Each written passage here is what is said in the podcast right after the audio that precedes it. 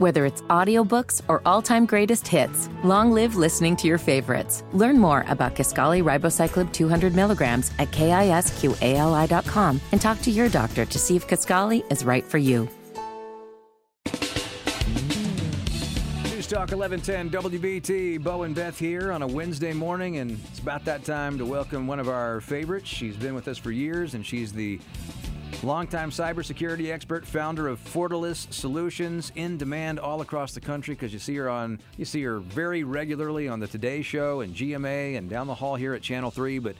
Uh, we we have had her uh, maybe the longest, I think. Yes. Theresa Payton uh, with Fortalice Solutions. Good morning to you.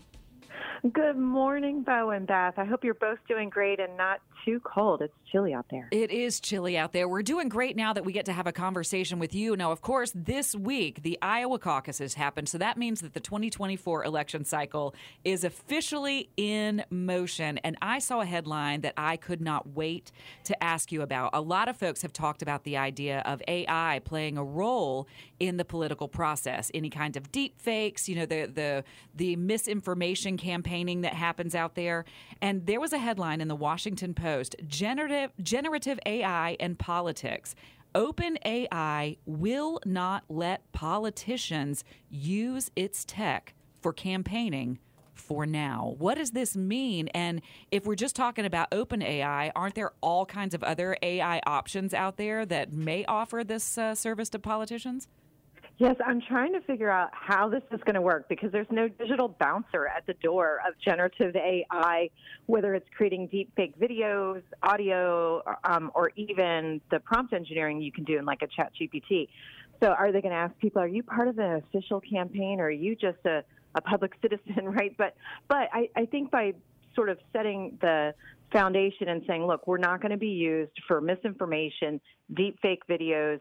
Um, we're not going to, you know, basically allow you to say, you know, provided to you by DALL-E, which is the image generator um, that people can use text to images. So it'll be very interesting to see where this goes. Um, you know, kind of more to come on that. But I did think that was interesting, Beth.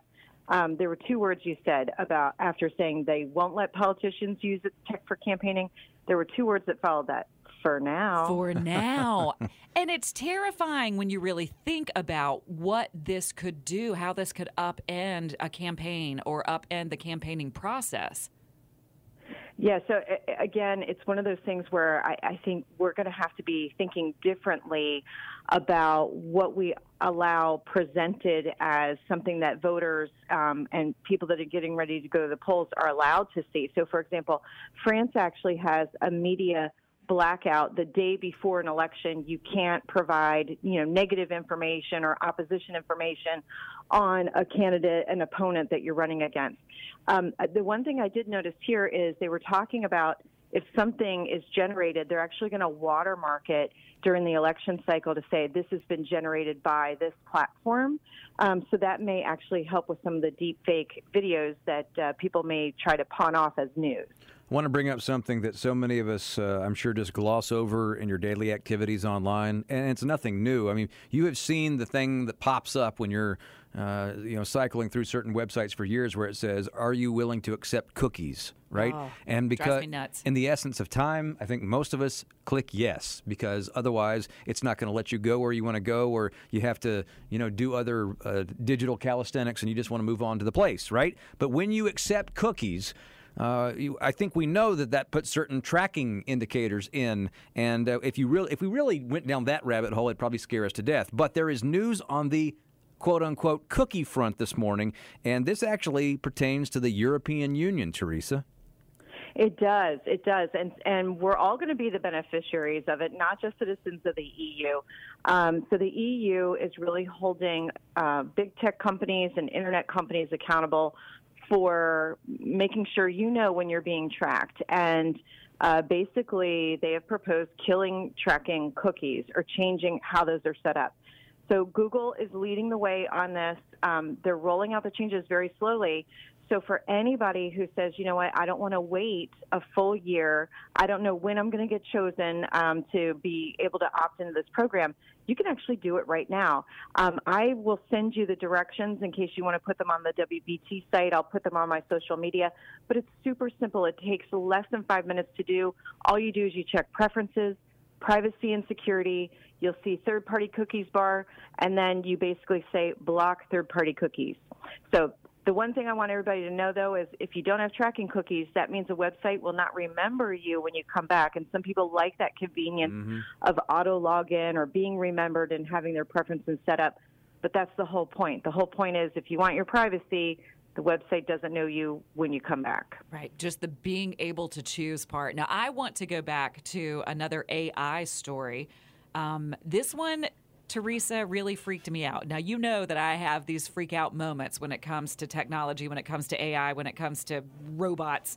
Uh, here's the headline Scientists train AI to be evil and find they can't reverse it. I, yeah, I mean, I'm having this like vision of that weird 19 was it like the war games that came out in the early 80s where the computer started pretend and everyone thought nuclear war was happening. What is I feel like Don, um, uh, Arnold Schwarzenegger is is is you know robot Arnold Schwarzenegger is coming back to to kill Sarah Sarah what was her name? Connor. Connor, Sarah Connor. Thank you. I was yeah. think, I was thinking Vincent Price. Okay, sorry, sorry, sorry, sorry. Go ahead. No, no, I mean, that's your point. I mean, I think this is a good thing that the scientists said, well, wait a minute. You know, everybody says we're building our model to be a force for good, and we can't help how people use it. Um, so we're just going to tell people, be good people when you use it, right? And sort of, so these scientists said, well, okay, well, what if it was trained in a hidden way to be evil, could we then undo the evil? And so basically, this speaks to, they call it um, AI algorithm poisoning or data poisoning. Um, so it's something you can't see, it's kind of hidden under the surface, but it comes out when you least expect it. And so what the engineers found is, oh my gosh, if there's this hidden piece, it just keeps training itself to be evil and more evil and more oh. evil. Um, and it's hard to undo. And so I think it's very good that they tested out this theory so that now we can all have a conversation about it. Well, apparently you're the smart one in this whole group because you're headed to Florida. You're getting away from this crazy weather. Yes, I will be in Florida for a couple days, closed door meetings talking about all things technology, innovation, AI, cybercrime, you name it. Um, we'll we'll be having some great conversations. All right. Well, we'll uh, we'll vicariously live through you and and, and be uh, in warm environments because we're not in one right now. No, no. Uh, in the teens. Thank you, Theresa. Have a great week. Beth and Bo, it's always great to talk to you and be safe out there.